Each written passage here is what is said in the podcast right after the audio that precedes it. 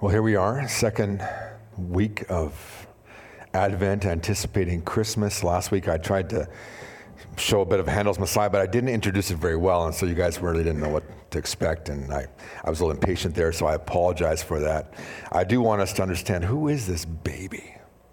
Uh, what is he all about? I mean, everyone loves Jesus, little baby Jesus. And of course, at New Life, we love babies. We're really blessed to have a lot of babies, and, and this is a, a fertile place, and we're thankful for that. You know, and, and so everyone loves the, the baby Jesus, but, but who is this baby? And we tried to talk about that last week. I attempted to say, well, Isaiah prophesied that this child would come, this baby would be born, and that he would be the wonderful counselor, the mighty God, the everlasting Father, the Prince of Peace, which is like, well, that's a lot of titles to, to, to heap upon a baby.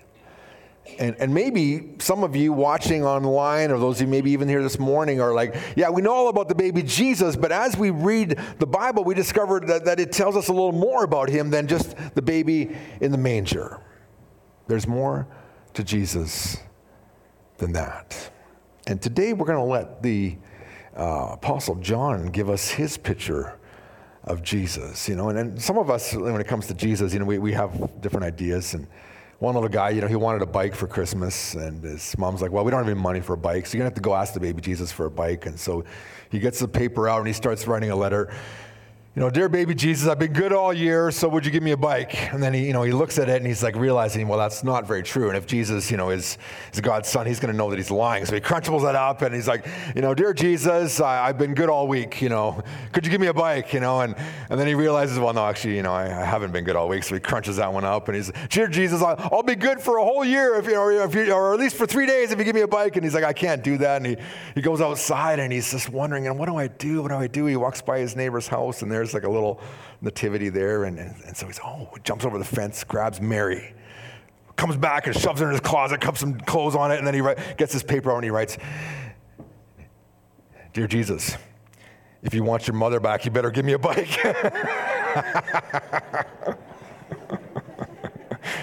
oh. But there's so much more to Jesus than that. In John 1:14, and this is where we're just going to land today. This is the verse. The word became flesh, dwelt among us. We observed his glory, the glory of the one and only Son from the Father, full of grace and truth. I took a class in my second year Bible college on John. It was an 8 a.m. class, which for me in my, you know, late teen, early 20 years, 8 a.m. classes were always a write-off. It doesn't matter if, you know, Chuck Swindoll or your favorite preacher taught it. I just, it was just, I couldn't physically, mentally get around. But I do remember we memorized this verse. Uh, it was one of those classes that I, I, fell asleep in. You know, I remember waking up and everyone's looking at me and the prof's looking at me and I'm just like, I'm just waiting for you to get into the text. I said, you know, and he's, you know, he was going on and on. And but you know, here I just I remember this because it just stood out. The Word became flesh dwelt among us. Well, what is he talking about here? Let's just walk through the verse. You see, the, it starts with the word. In the Greek idea in the first century, and Philo, who was this uh, Jewish scholar from Alexandria, wrote about this concept called the word which was like the divine cause of the universe, this cosmic power that, that undergirded everything that is and was and will be. And somehow God and, and Jesus kind of had this, this, this idea. And, and if you're a Star Wars fan, you'd understand. They call it the Force, right? The Force is with you, and the Force enables you to, to win over evil and all these things. And so there was all these ideas out there. I was reading yesterday um, apparently, there's this new movement where I think it's called manifesting, where you just cry out to the universe. You know, scream out, and then and then somehow the universe is going to help you in your time of need. I sort of this attempt to sort of like find the, the hidden power out there, the hidden mystery, and and so even the ancients understood that there are cosmic forces at play here. And then John the apostle, the guy who spent three years with Jesus, uh, the man who who was in, in closest friendship with him in the inner three there. He says, Let me tell you about Jesus. When, when we talk about the word and divine power and cosmic forces, like, like he is that.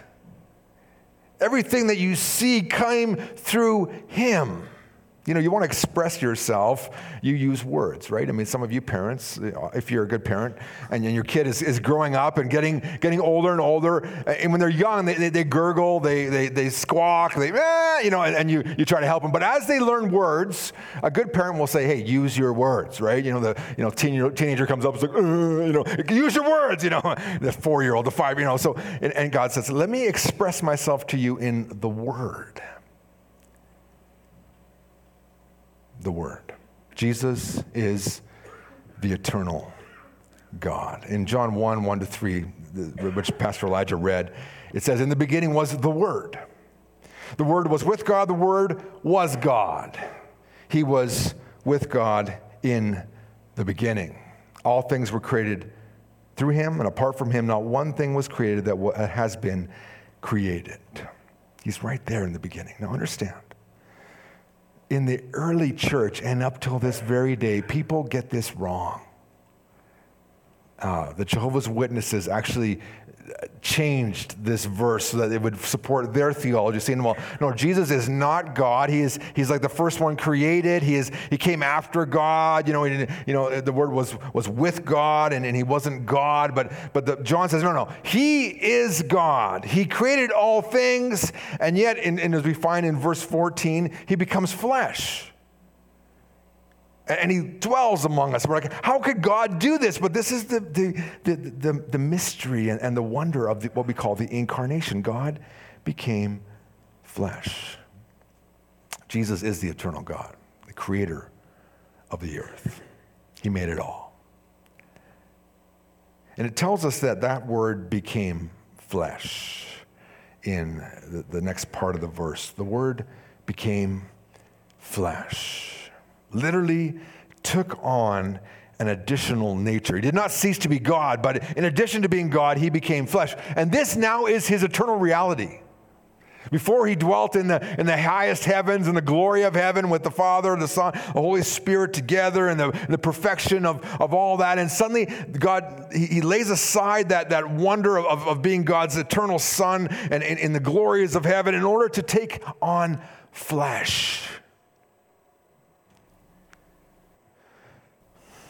Because he needed, God was trying to reach out to us and say, you know, I, I know it's hard to, to when, you, when you're crossing creaturely lines to, to, to communicate. So I need to become like you in order so that you can understand who I am and what I want to communicate with you. Remember as a kid, we'd walk down to the bus stop you know, it was like 10 miles uphill both ways, you know, blowing snow, all that. No, but it was a long way. And, and there was, right, it was in a, by a, in a rural area. There was a fence there. There were cows there. And the one day, there was this calf, you know, caught up in a bunch of barbed wire and we're sitting there watching this calf and, and you know we're, we're you know we want to help it but it's like freaking out freaking out you know and it's like you just wish you could speak calf to it and we're to stop it you know and finally one of the older guys at the bus stop jumped the fence and he you know and he, he grabbed the calf you know the mom is coming close but he, he unwrapped that wire and he's like man if we just we could just communicate just just relax and I'm, I'm trying to help you and the more he, he helped the, the more that calf was squirming finally we got the barbed wire off and he jumped the fence got on the bus and but it was like, you know, God's like, I'm trying to communicate to you, but, but you're not getting it. So I'm going to send my, my very own son, God himself, to, to, to take on flesh so you can, you can hear from me directly in, in, in, in a person that, that you can understand and identify with. The word became flesh. He became human. This baby was God and human together. Here is where heresies began in the early church, even till today.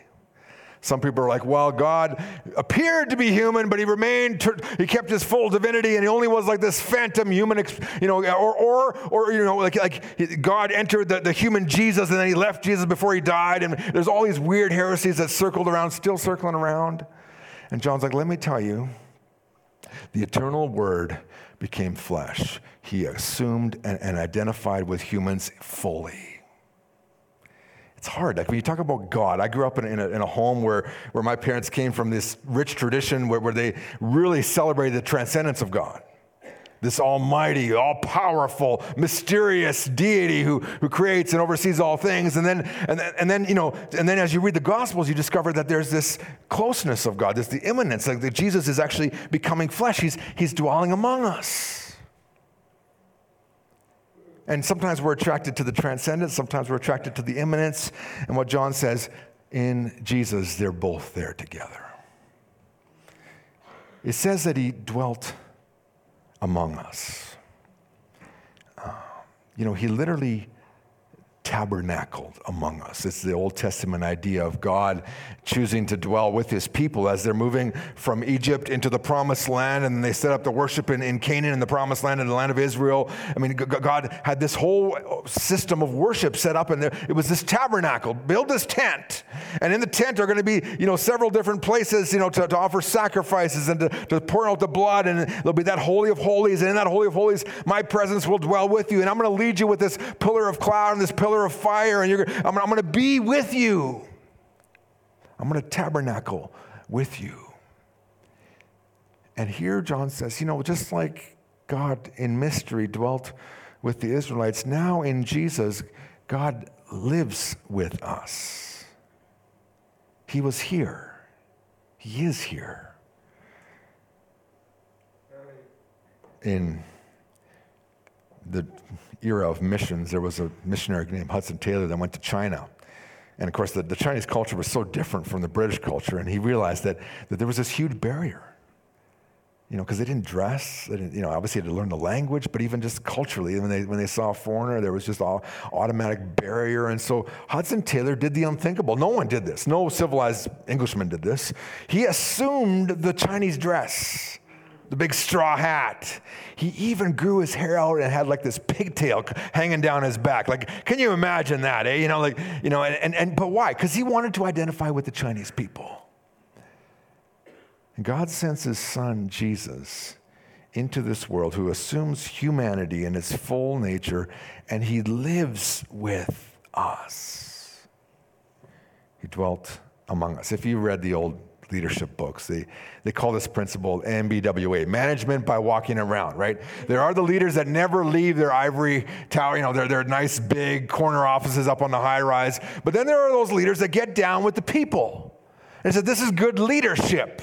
You get in there, you, you know, Churchill during the war would go and visit the submarines and go to the airstrip and see the pilots. I mean, he was out there just rubbing, rubbing elbows with, with the soldiers. Why? Because he, he wanted them to know that, that he, he cared about what they were doing.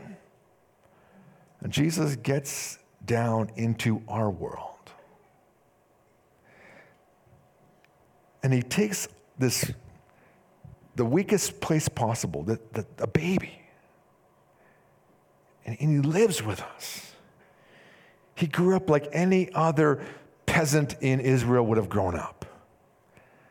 Unlike, you know, your typical, you know, rich kid or, or nobility, you know, where, where you have servants and you never have to clean up your clothes and there's always someone there to help you and give you whatever you want. Jesus grew up like most of you and I did humble, simple, you know, with siblings and, and just it was, a, it was a normal life. He dwelt with us. And so, therefore, Jesus understands everything that you experience. Hebrews will say that. You think, oh, does God even know what I'm going through? Yeah, He gets it. And it's hard to fathom. Does Jesus really understand the grief? Yeah, he understands grief. Does, does, does he understand pain? Yeah, he understands pain. Does he understand suffering? You bet he understands suffering. So, whatever you're facing today, Jesus can identify and sympathize with you in that moment. He dwelt among us. He demonstrates God's love in such a tremendous way. Jesus lived in our world sometimes Christians mess this up, right? We, we kind of have a double standard, right? It's like, you know, church people and, and Christians need to live this way and the world kind of lives this way. And yes, we want to reflect God and stuff, but, but, but we're not in, inviting you to accept a cultural Christianity. We're inviting you to, to follow and believe in Jesus Christ. That's what New Life's about. Some of you maybe came from a cultural Christianity. And, and you come to New Life, and, and we don't really preach that because we don't believe that's, that's the truth. The truth is found in Jesus Christ.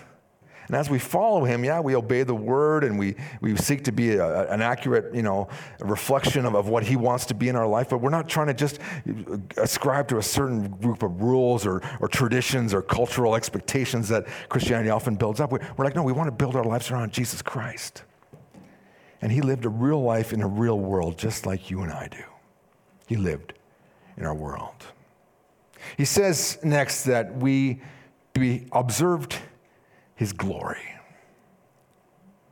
We, we saw that there was something different about Jesus. Now, the truth is, not everyone saw this about Jesus. And in fact, some people will drive through our little little light show there. They'll get to the end and they'll think, "Oh, that was nice," and "Oh, that was good," and they're going to go on and think, "Oh, you know, live their life," and they're going to look at the horoscope and they're going to read this. They're going to practice some other spirituality and find, you know, inner inner healing from crystals or whatever else. I mean, they're going to hang up angels in their in their house and on their you know dash of their car because because they're just looking for spirituality anywhere and they don't really understand the the full glory of Jesus Christ. But even the Gospels, John, John will point out that not everyone got it. You might think of the glory as, as at a certain point in his ministry, Jesus took the inner three up the mountain. And up on the mountain, he, he was transfigured. Like he, he shot, just boom, like sh- luminous, the glory of God. There's Moses and Elijah, law and the prophets talking to Jesus, and, and, and boom. But John actually doesn't tell that story. What John wants you to think about when you think about his glory is that Jesus did things that no one else could do.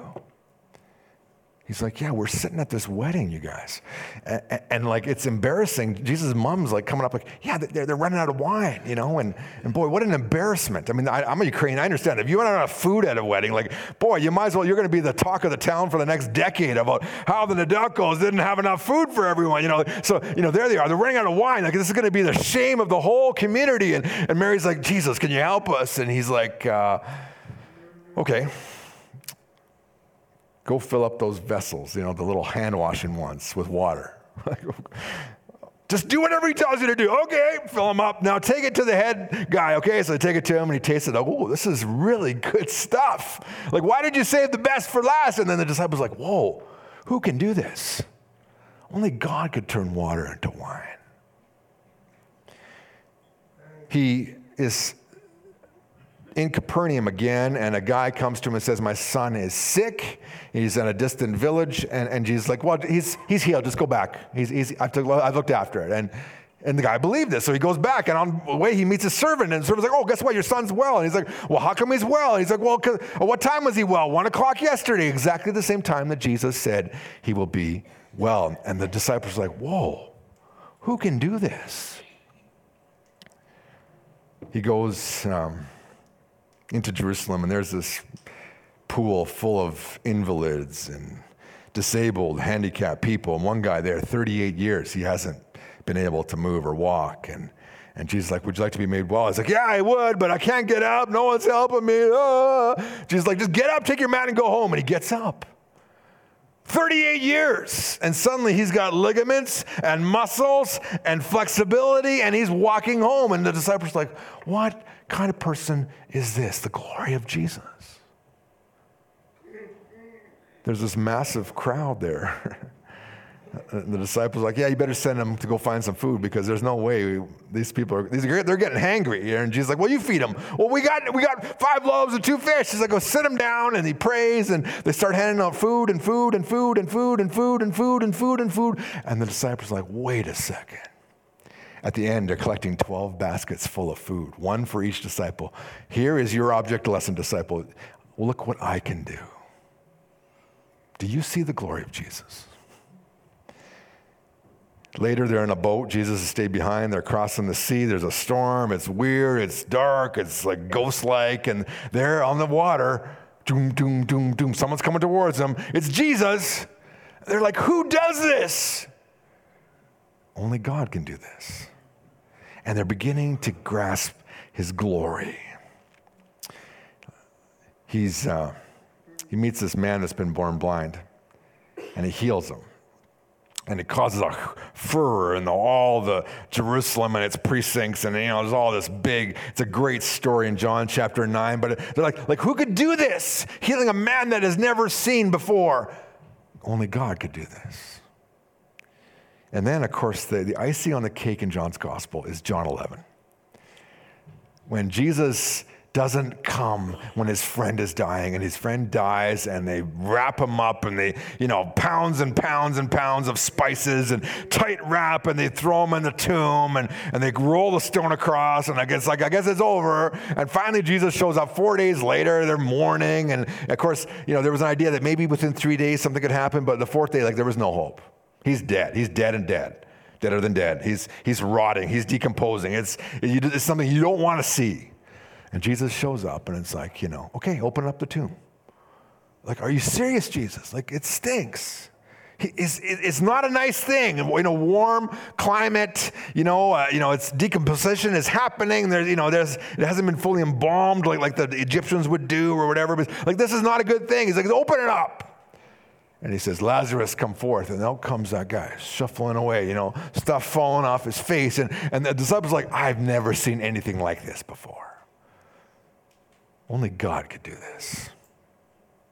As you read the Gospels, you might see his glory. If you are really open to, to, to saying, okay, who are you, Jesus? Who are you, God? As you read the Gospels, you might suddenly see Jesus in a light you've never seen him before.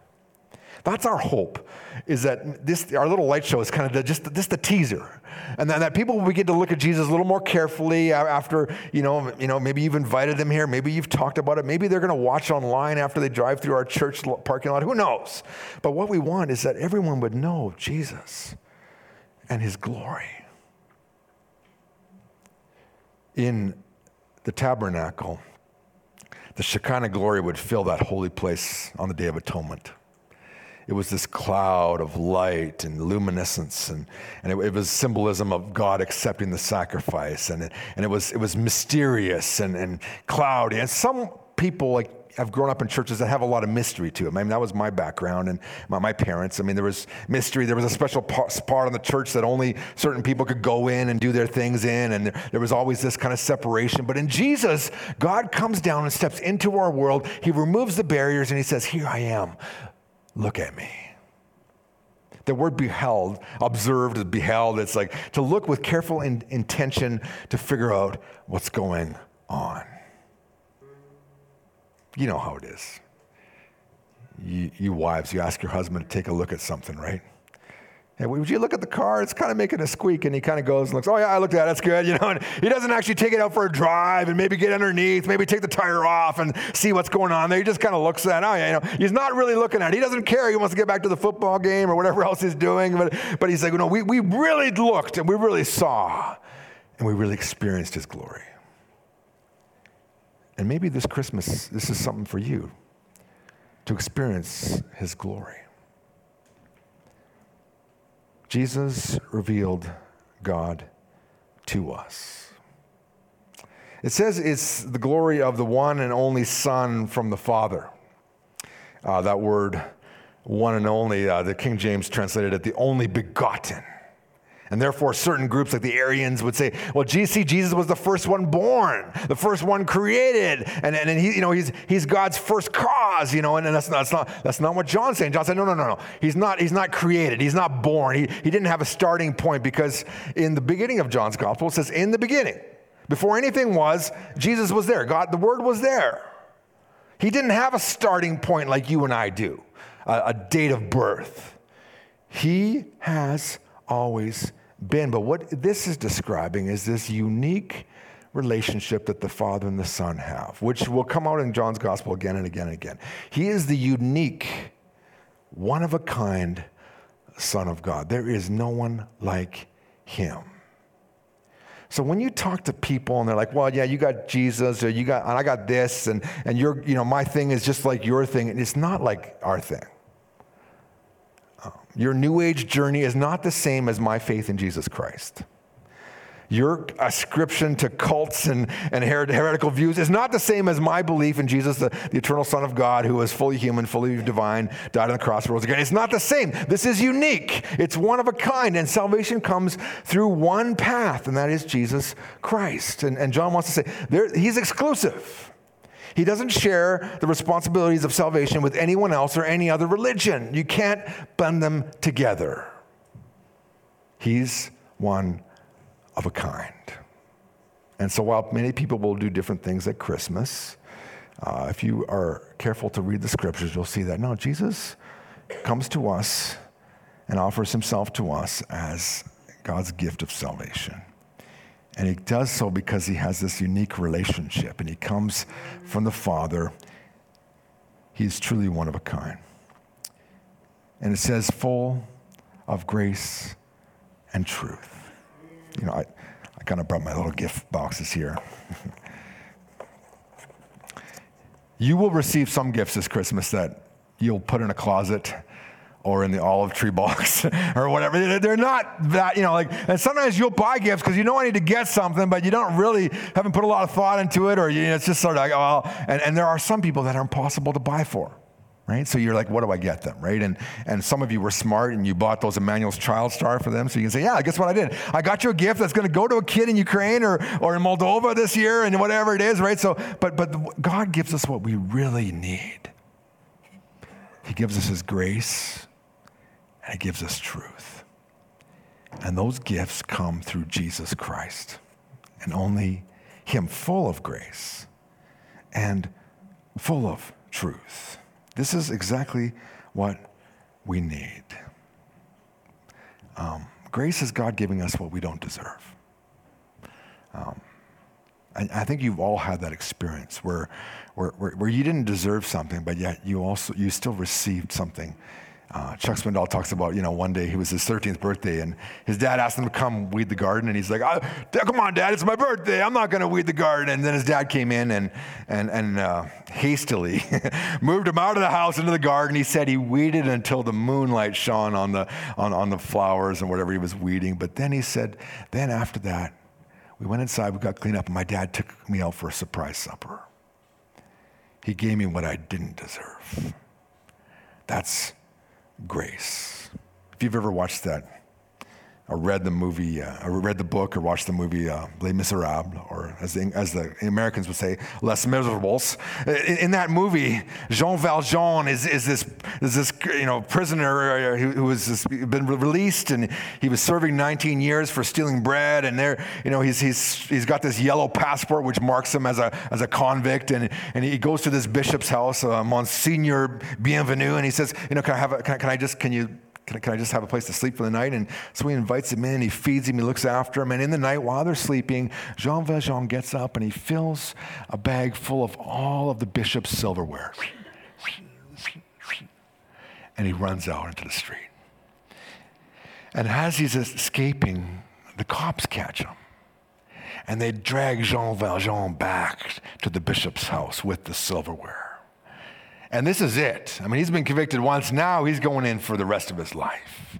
And his life is over. And there he is, and there, and the bishop answers the door in his pajamas, and he's, you know, he's, oh, you know, this guy stole your silverware. And in the oddest moment, the bishop says, Oh, he didn't steal it. I gave it to him. And by the way, you forgot the candlesticks. And he goes to the mantle and takes these silver candlesticks out and puts them into the sack. And he says to him, Jean Valjean, I have purchased your life back for you. Now use it for good. And that is a moment of grace. None of us have anything to offer to God. Nothing. Because uh, we keep blowing it. We, we fail to, to, to live up to the standard of His glory. We have our moments where we do all right, and then we blow it. We're impatient. We, we don't forgive. We hold bitterness in our hearts. We're lazy. We're selfish. We're greedy. We're lustful. I mean, we, we, we all have moments in, in any one of these shadows where we lurk, or our hearts lurk, or our heads lurk, and, and we're like, oh, so ultimately we deserve nothing.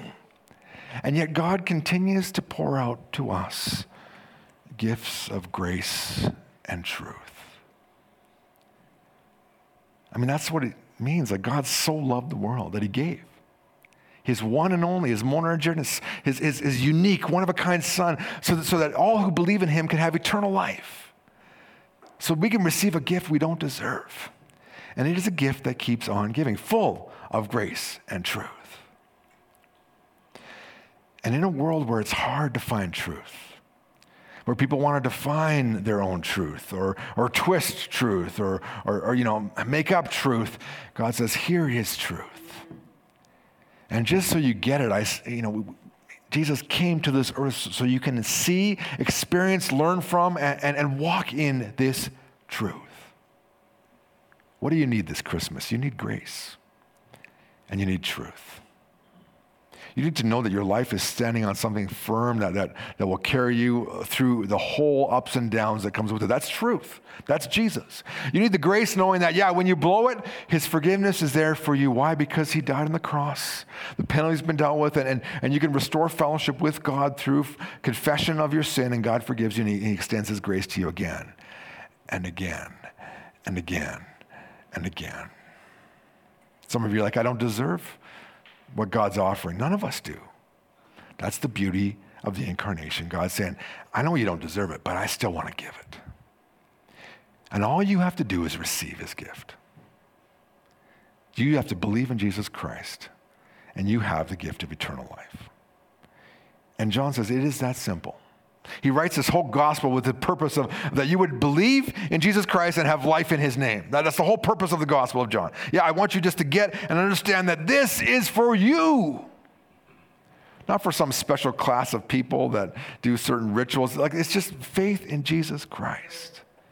Who is this baby? He's Jesus.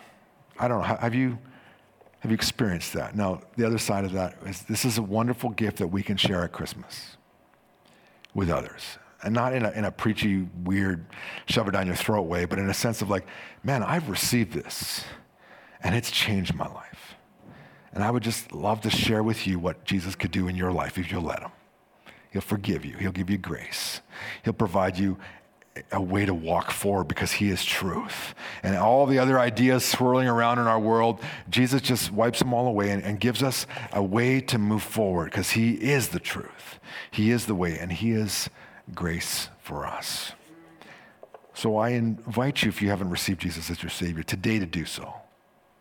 He is all these things that we encounter in John 1:14. Not just a baby, not just a, you know, infant, lowly and you know, lying in a manger. He is the risen son of God. But he did all of this for us so that we could experience a relationship with God. I want to take you past the baby to experience the fullness of Jesus Christ. And that's what all of us at Christmas, even if you've known this truth for 30, 40 years, it's just something we need to reignite in our heart every Christmas. Yeah, God became human. He reached down and came into my world so that, so that he could help me come into his world. God's like, I want to populate heaven with as many people as I can, but I'm not forcing anyone to come there. But I'm saying, here's, here's, here's the, here, here it is. Receive my gift and enter into my kingdom and live with me forever and ever and ever. Be part of my forever family. That is the privilege that we have to celebrate at Christmas, is that God invites us into that. Team, would you come up? We're going to sing a closing song. Um, I've attempted to describe something that's so deep and mysterious and wonderful. And you just need to go back to the text and read it and reread it and meditate on it. And the Holy Spirit will bring insight into your heart because, boy, I'm struggling to even do this justice because Jesus is so wonderful. But if I can just tweak you a little, your, your, your, your investigative senses this morning to say, yeah, you know what? There's more to Jesus than I, that I know. And John's like, I want you to really experience what it means to know and believe in Jesus Christ. And he is the eternal word, the eternal son who became human and dwelt among us and, and showed us the glory of God. And we now shine that light into our world. We reflect the glory of God as we follow Jesus Christ together. Let's pray. Father, thank you for sending your son. And we worship you, Jesus Christ, the Word the one who became flesh. And in our life, we have troubles and difficulties. And even this week, some, some of the people in this room and watching online are, are facing hardship, challenges, difficulties, internally, externally. And you are more than capable of helping us through that. And so I pray for your comforting presence. I pray that those that don't believe in you would believe in you today and find the, the gift of salvation and the forgiveness of their sins. And help us, Lord, this Christmas to share the truth of Jesus where we work, where we go to school, where we play, where we shop. May your glory be reflected in our lives. We pray this in Jesus' name. Amen. Would you stand with the team?